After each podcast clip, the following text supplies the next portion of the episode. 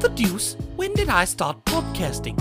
Anywho, today's episode of Reviews and Done is sponsored by the Pod Collection and Herbalism. Check them out on the gram.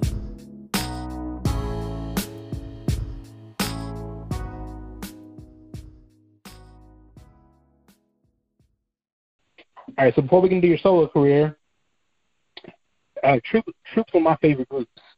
You know, next to um, New Edition, in terms of choreography, I think Troop's probably the coldest group, The cold, hands bro. down, choreography wise. So, how'd you link up with uh, Alan from Troop to, you know, briefly being in Troop Reloaded, and then some of the songs you've done with Alan, some vicious slow jams, I might add. Um, how how did Alan start your working relationship? Um, I was introduced to Al through one of his close friends back in the late '90s by the name of um, Dominique. Not Dominique. Uh, I forgot his name. It's been so long. But one of his close friends. I was actually dating this guy's mom, and he he Al he mentioned Al to me. He said, "Oh man, I got to introduce you to Al." And I was like, "Al?" He said, "Al from Troop." And you know, I thought about back in the day when we were a group. Um, we ran into the group while we were a group, so it was kind of interesting because I shared all these stories with Al later. But um, I was introduced to Al through one of his close friends, and then him and I talked. And this was at a time where um, Troop was transitioning from Busted Records, and um, things just started to look real crazy. So Al and I just talked about how we were going to work together in the future. More so, me producing and stuff like that. And then, you know, time just passed, man, and um, they ended up down the road. They ended up kicking him out of the group. He called. We talked. I gave him some advice about unsung because he wasn't going to do that unsung episode. Did you see that episode? Yes, sir. He wasn't. He wasn't going to do that episode at all. You know, he was like, "I'm not going." to He called me asked me what I thought about it, and he was like, "I'm not going to do it because he hated he hated how unsung can depict um, people, how they just take the stories and, and twist them, and um, that's what his concern was. He didn't want to be involved with anything that was going to make him look, you know, like they twisted the story. So I had a long conversation with him about how important it is to do unsung, how important it is to his career to do it and not walk away from that opportunity because he can use that to rebrand his solo career, being that the guys had kicked him out. I didn't understand why they would do that, being that he was a vital part of the sound, you know. But I was like, hey, man, you know, one thing about Al, you know, he, he's not the kind that dwells on the past. He'll, he's kind of like, you kick me out, fine. I'm just going to keep it moving and keep doing what I got to do. So he had an idea of Troop Reloaded, he asked me what I thought about it. And I said, man, that's a great idea, man. He said, yeah, I'm going to get a couple guys. You know, I'm just, you know, being the support of the situation. Like, yeah, man, that's a great idea. I mean, you own into the brand, so you wanted to break off. The temps had like four different temps at one time. So I said, well, hey, man, look, if you want to do that, I'm in support of what you do, man. I think it's a great idea. You got kicked out of group. What can you do? You have to figure out, you know, how to continue to survive as a um, artist. And um, I said, great idea. And then he tossed it back to me, and said, well, hey, you, know, you want to be a part of it. Let's do this together. And that's how that happened and how I ended up in that episode of Unsung as well because of the whole Troop Reloaded thing and him and I working together and um, working on that project and, and putting records out. And that's how the whole Troop Reloaded thing came about. And it's been our relationship has been a great friendship, like brothers first and foremost, like it should be and then the music of course music is going to last forever but the music is secondary because if the relationship is not right especially when you've been burned in this business you're not going to trust anybody. So al and i went through our period of building our friendship to the point to where we felt comfortable enough to trust each other because he had been through so much with getting robbed and from labels you know his trust levels weren't he kind of really didn't trust nobody you know. But after he really got to know and see how i operate i produced that don't Make Sense song for the unsung episode, and um, him and I just we clicked, and then our vocals together create such a different sound um, than what the Troop sound was that we knew then, like okay, New Soul and the Troop Reloaded thing we got something here. We just got to keep dropping records and keep working, and it finally started hitting the road and doing some videos. And that was the whole concept of the Troop Reloaded. It was incited by um, him getting kicked out of the group. Or he probably would have never even thought of it. He was just trying to figure out a way he was going to be able to survive and continue to, you know, um, have a piece of a brand that he ended up making uh, what it is as as part of a member. You know. Yep. And you also had a chance to um you and Alan both had a chance to do some songs with Troop. You had, you had a joint foreplay and the ring, right? Absolutely, yep. The ring and foreplay. And then we got a we have a full album that's gonna be dropping. That's what we've been in the studio working on recently. Um, but I produced foreplay in the ring and uh like I said, when when Al and I come together, it's just to, to me, it's just a different it's just a different sound, you know what I mean? And it makes it special because I feel like I compliment his vocals and he comp- compliments mine, but at the same time, it still has an old school flavor to it, but yet, you know, um, in a familiar sound, but yet something fresh and new at the same time. Yeah, Troop is uh, yeah, Troop is bad, and they're another group that um, I really don't think people give them their just due and their credit for what they were doing, especially the um I interviewed um Steve and I interviewed John John and I let them both know just how in my opinion how cold the deep album was. Yeah, the third album. dope album.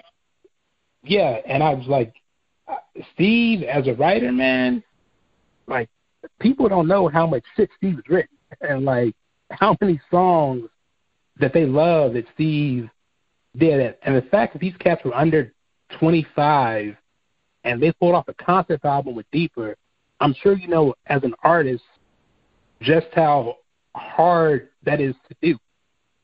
To where every single song segues into the next track. It's just not a bunch of songs put together to throw the album out. Like, you know, with the Deepa project, Troop actually did a damn, you know, what's going on, songs in the key of life. Like every single song, you know, went with the song that preceded it. So shout out to Troop for yeah. the uh, for the deep album. But now, like you know, we're gonna talk about your solo career, my brother. Um, you had that number one record with uh, in the key of love. You know, on the UK soul charts in 2019. Oh Baby hit number three on the indie soul charts. Paradise was a top 20, and their solo album released in 2018 was In the Key of Love. So tell us a little bit about that and what was your inspiration from a writing standpoint and the vibe you were going for?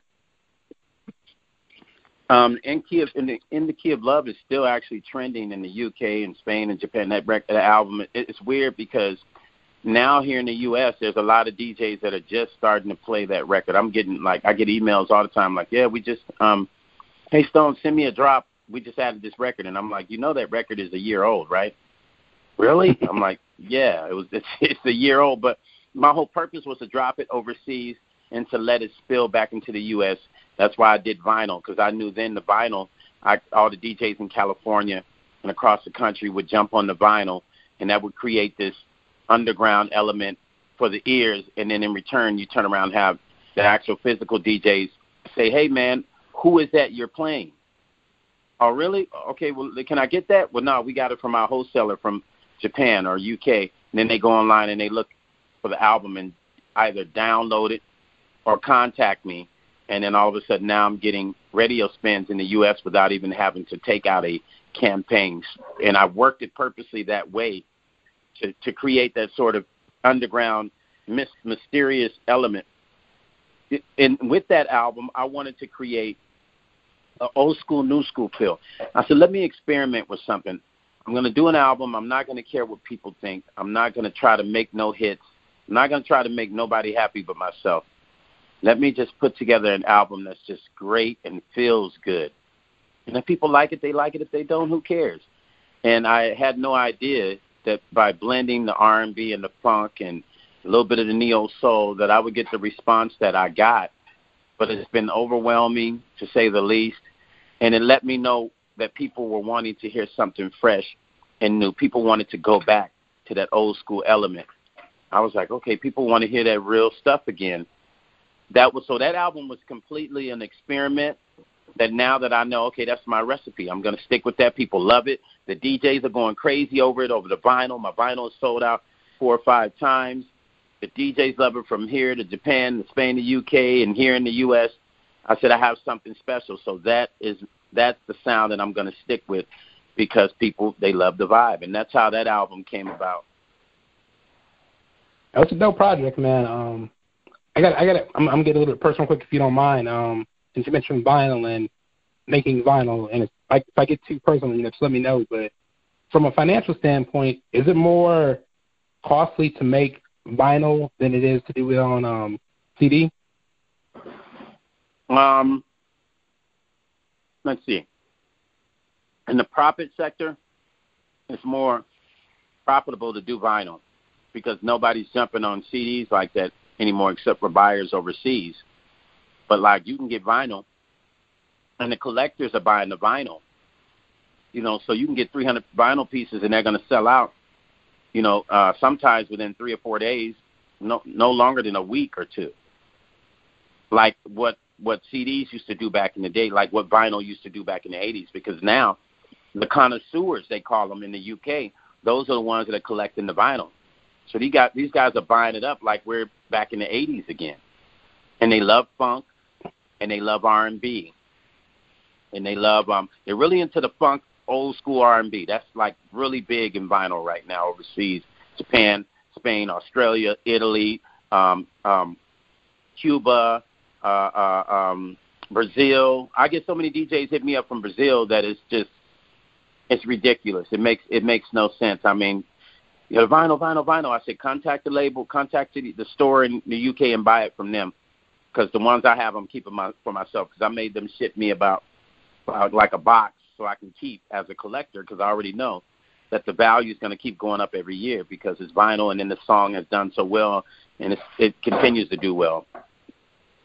Yeah, vinyl's definitely uh coming back. I was in um Target a day or two ago, and you know I'm back in the electronics section, you know, looking at media, wasting time, and they actually have like an end cap with nothing but vinyl and like a little medical section for CDs. So yeah, vinyl's definitely um coming back. I mean, I might jump on the vinyl bandwagon. I mean, I still have my my DJ days, I still have my Technics single turntable, and then I, I have a bunch of um New Edition um because I'm I'm a diehard New Edition fan, but so I have a bunch of their singles on um vinyl. But you know, even when I was a DJ, man, I couldn't.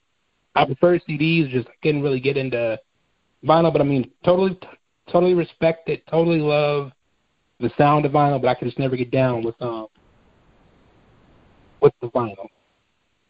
Yeah, that vinyl is about that experience now. A younger generation being able to come back here in America and experience what vinyl, what the big deal is. You know, these kids, what's the big deal about vinyl?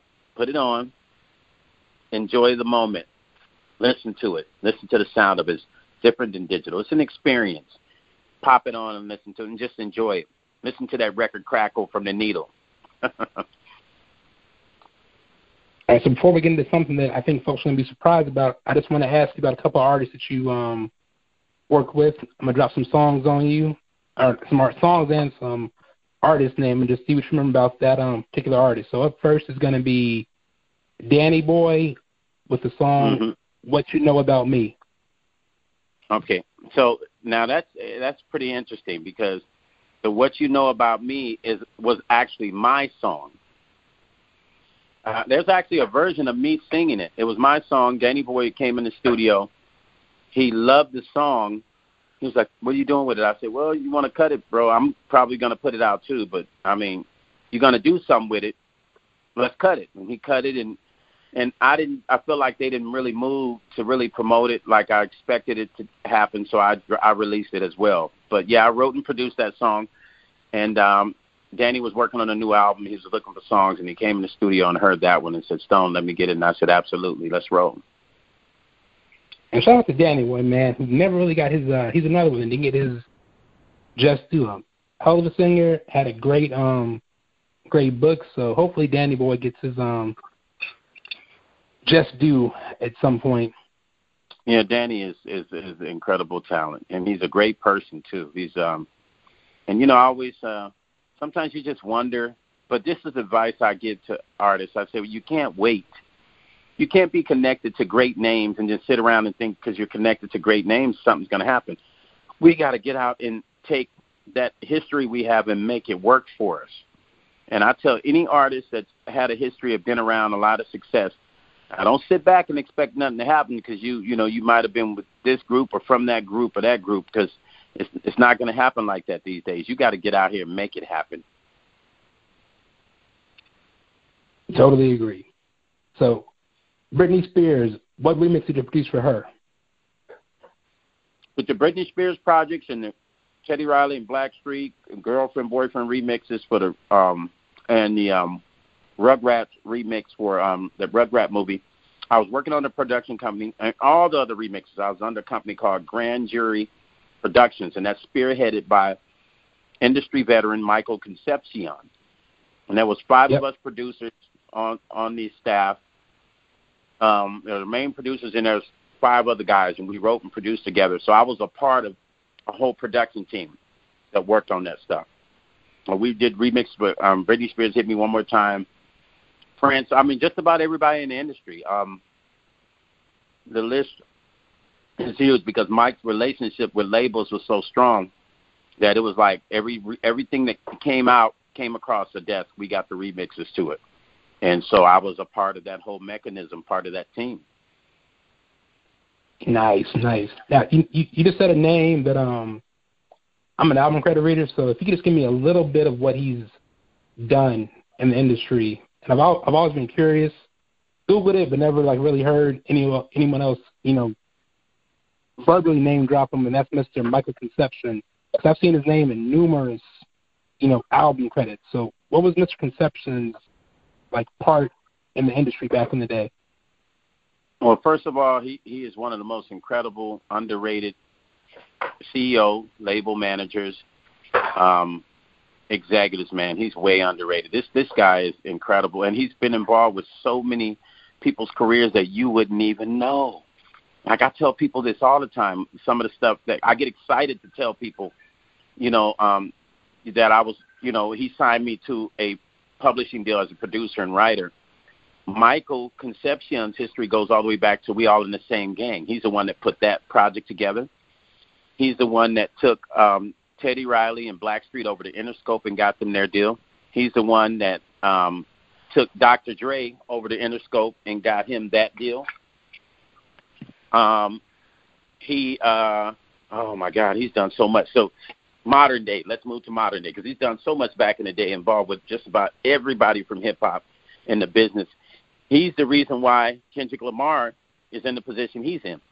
His cousin, he pretty much took his cousin to Interscope, plugged him in with that deal because Kendrick is his nephew, and here we go.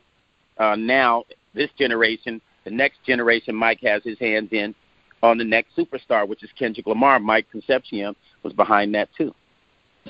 Wow.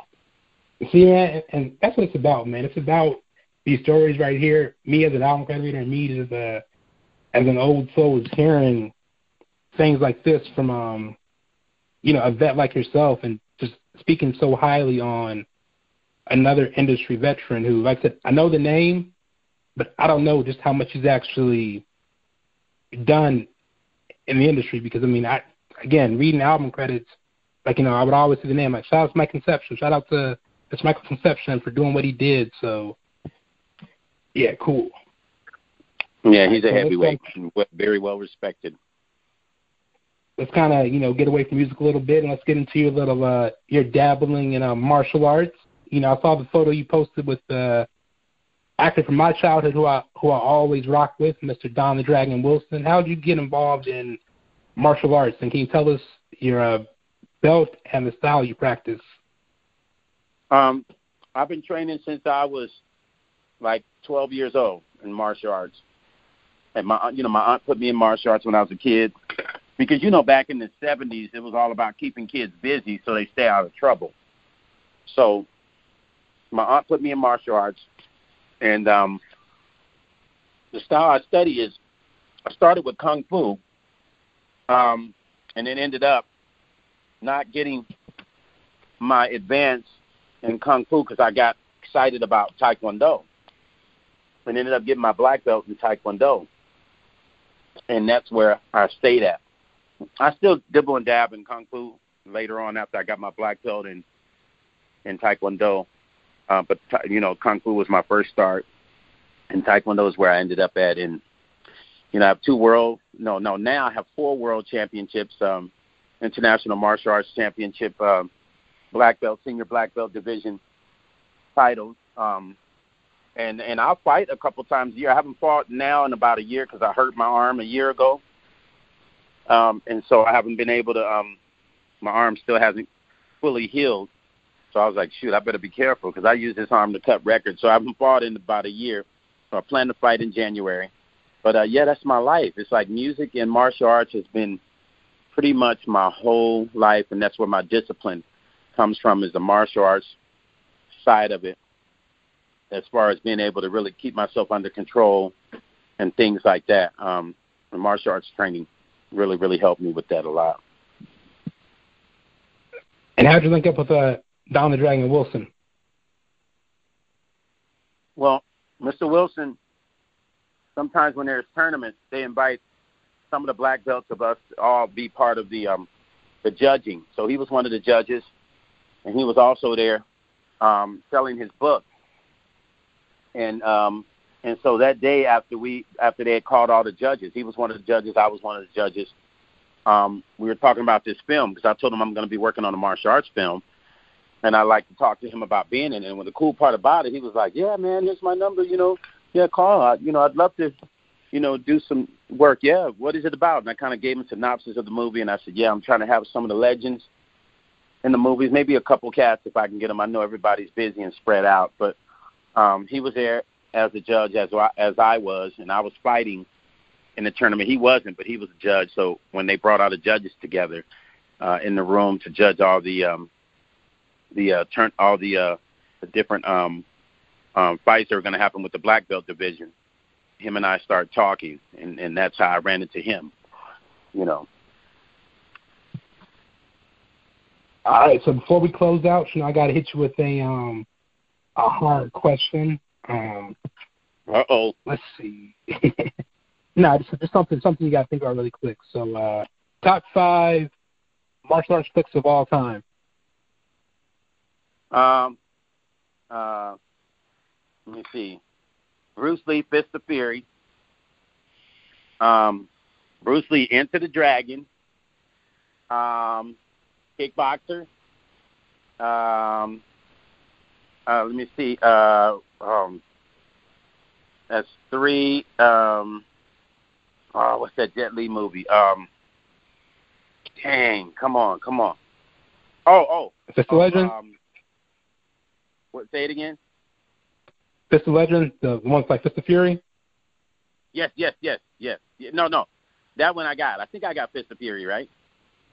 No, no, yeah. Uh, Jet Li Fist of Legend is pretty much a remake of Fist of Fury. It's just you yeah, know, yeah, has yeah, Jet Li in one. it. Yeah, that one. That one. Um, the the um, uh, this is old martial arts movie called like the uh the the twelve uh oh goodness the twelve was it the twelve uh animal signs and no animal forms the twelve animal forms you remember that old movie this is an old one bro i'm talking about this is Am like really back? probably back from the fifties maybe even thirties the twelve animal Oh, yeah, forms that's, that's way, yeah, way, that's one you of know. early Chinese movies. Yeah, yeah, yeah. That's one of the. I stopped in the seventies. So yeah, all right. Yeah. And the last question is gonna be is there anybody if you could just name one artist that you love to write for, you haven't written for yet that you would um love to bless your pen with? one artist that I would love, Stevie Wonder. Because let me tell you something interesting. It's a song on my album called "I Don't Think She's Gone," and you know who that was written for? Stevie? Two people. I wrote that for the Jacksons and for Stevie Wonder. And Stevie heard it first, through Marva King, who I produce a lot of Marva King's records from uh, the New Power Generation. I produce a lot of her records. Yeah. Um, she played Helen too in the Diary. So she played the record for Stevie, and she called me back and said, "Stevie Stone, Stevie, lo-. she she heard it and said, send me that record. I want to play it for Stevie." And I said, "Really?" And she said, "Yeah." So she played it for Stevie. She hit me back and said, "Stevie absolutely loves the record. He wants to do it, but he he has to find the time to do it." But Stone, he loves that record. So then I contacted my boy Amir from Kool and the Gang. At first, initially, I was trying to get it to the Jacksons. I said, Amir, because I know the Jacksons, but they always change their numbers, Jackie or, or Jermaine. So it's like literally this month the number's one number, and then you know next time it's gone. So I was like, well, I can't get a hold of Jackie, but I know Amir talks to them all the time. So I said, hey Amir, I got a record and I know the Jacksons are working on their album. This was last year, and I said, man, this album, this song, I'm telling you, it'll be a, a new hit for the Jacksons, right? Because of how I structured the harmonies on the chorus. Sounds like some Jackson stuff, or Stevie, you know. And so, just seemed that just seemed like it couldn't happen, and that's when Marva heard it and said um, that um, she would love to uh, let Stevie hear it, and Stevie loved it, but I guess he just was busy and never found the time, so I just put it out on my album. Real story. So I would love to work with Stevie because I feel like Stevie's so incredible that I could I could do some stuff where Stevie could take it and take it to another level when him and I working together. So my I'm so like interested in working with Stevie, and I know it's going to happen. I know it's going to happen for sure, but that's who I really because I feel like, you know, he's loved by all generations, young and old. And if I could give Stevie a record that has a current vibe to it, but still old school vibe. I feel like I can be a part of him reinventing himself, and I would love to be a part of that reinvention of his history. You know, of his new history with the younger generation. Cool. Just for my own um, personal kindness, you know, I got to ask about my favorite group. You ever have a chance to do anything with anybody New Edition or with the group? Um, no, you know, at, at one time I suppose I'd done something with Ralph, um, but I, I, you know, once again, you know how it is in this business when you talk to people and or somebody else talks to them, and then it just seems to never happen. But I suppose I'd done something with with Ralph, and I could have done some. Honestly, I could have done stuff with a lot of them, but I just didn't. I just didn't move forward with pushing the issue, you know but but I'm pretty sure I could have because, you know, they know who I am, you know, so I could have easily yeah. been like, hey man, let me shoot some songs with certain stuff I'll push, certain stuff I'll lean back on and let it happen. Yeah, you're not the um you're not the first person to to say that. Um, that as as much as I you know rock some cats like to the fullest, you know, shout out to Ralph, you know, the, the new single is dope. You know, they still haven't um I say got out got out of their own way because there's there's still so much that they could do that they haven't done. And um, you know, the momentum from the miniseries should have happened. And again, it's like you know, I can only speak on what speak on as a fan and whatever you guys are going through internally. Like you know, the iron was hot after that miniseries to really put you guys up there. Because even after the miniseries, um, you know, I still don't think they've gotten their just due, and they're still vastly underrated by you know a lot of people. But that's just my personal feeling. So we're not going to go. You know, we'll be here tomorrow. and be talking about new edition. So I want to thank Mr. Stone well, well, me, for. Well, since you're talking about new edition, let me get just give you a little insight or something. My buddy right now is doing a documentary that's coming out under Netflix, and you know Ralph don't talk that much, right? He's the only person yeah. you've never seen do it. But guess what? My buddy called me his name is Isaac Taylor. He one of the executive producers with Unsung. He called me because I'll be doing some music for this new show he has. It's like a music show, kind of like Unsung, that's coming out under Netflix. And Ralph Tresvant is the first person they're launching. He's going to tell the story, his side of the story about life, his music, the group. It's coming. They're working on it right as we speak. I'm doing the scoring of the music for the show. Well, damn, yeah, I'm gonna have to hold that for my uh, so, so me, I can no, you with an interview with my buddy whenever you're ready. Exactly. Oh yeah, I mean yeah, by all means, man. Um, I've been trying to um, I've been trying to get Ralph on for a um, for a minute. I mean, it's it's supposed to happen sooner than later, but um, you know, I'm I'm still kind of you know brand new, and so like you know, and I get like you know, it's numbers thing and all that, but um, it's like you know the questions the questions that I ask them, they won't be the standard questions. Like you know, I'd probably spend maybe maybe ten minutes on New Edition because you know I know that he's much more than New Edition, you know, because I'm a fan. So like, like yourself, he's deep into martial arts. So you know, I, I would touch on that. I touch on his love of the Celtics. I touch on him being a vegan. Like you know, you're much more than you know the lead singer of a, a group. So that's that's where some of the goals now is to try to get a try to get Ralph on the um podcast. Yeah, man, if you want to have somebody, just uh, let me know. So I want to thank Mr. Uh, Stone Paxton for stopping through the interview, giving me stories about martial arts, about Rick James, his songwriting process, just a bunch of um gems. I highly, highly, highly urge you guys to check out this brother's music on all streaming platforms. I mean, he has songs with Troop, he has compilations, he has his own solo album, he has Christmas music. So just type in Stone Paxton in your search engine, and you'll find a little bit something on this very talented human being. And where can folks find you on social media, brother? Uh, social media, Instagram at Stone Paxton, Facebook at Stone Paxton, Twitter at Stone Paxton. And is there anything picking up for uh, 2020 post COVID solo album wise? Are you, still going to be pushing the current project? Uh, I got a new album that's about to come out called Kundalini Awakening. Where I'm about, about to drop the first single in the next three weeks, and then the album is going to drop. But I'm only doing physical first for three months, and then I'll drop the digital to force people to buy the physical. Uh, you got a fan in me, so let me know and when I, when I can buy it. And I, you know, I'm I'm, I'm still about all the uh, physical. So before we go, I want to leave you guys with a quote by Mr. Stone Paxton's homie, the legendary, the iconic, the underrated, the the super freak himself, Mr. Rick James, and that is, "Now is my time. Everything I've Dunn up to this point is just a warm up. This is where it all begins. Until the next time, done out."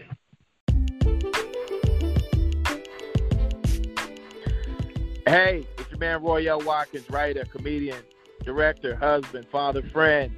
You are checking out Reviews and Dunn, right? Be sure to check out this episode and be sure to check out some of the other amazing episodes. Shout out to my man Derek Dunn for having me on the show. And we'll look forward to you guys checking us out soon.